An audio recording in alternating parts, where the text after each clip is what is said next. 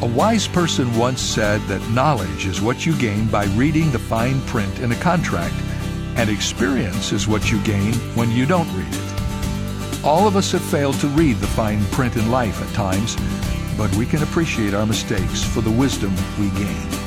For the Christian, there's another reason not to worry about failures found in Romans 8:28.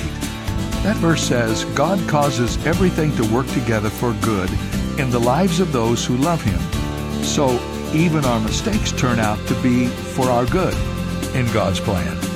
This is David Jeremiah encouraging you to get on the road to new life. Discover how God uses even our failures on Route 66. Route 66, driving the word home. Log on to Route66Life.com and get your roadmap for life. Route 66. Start your journey home today.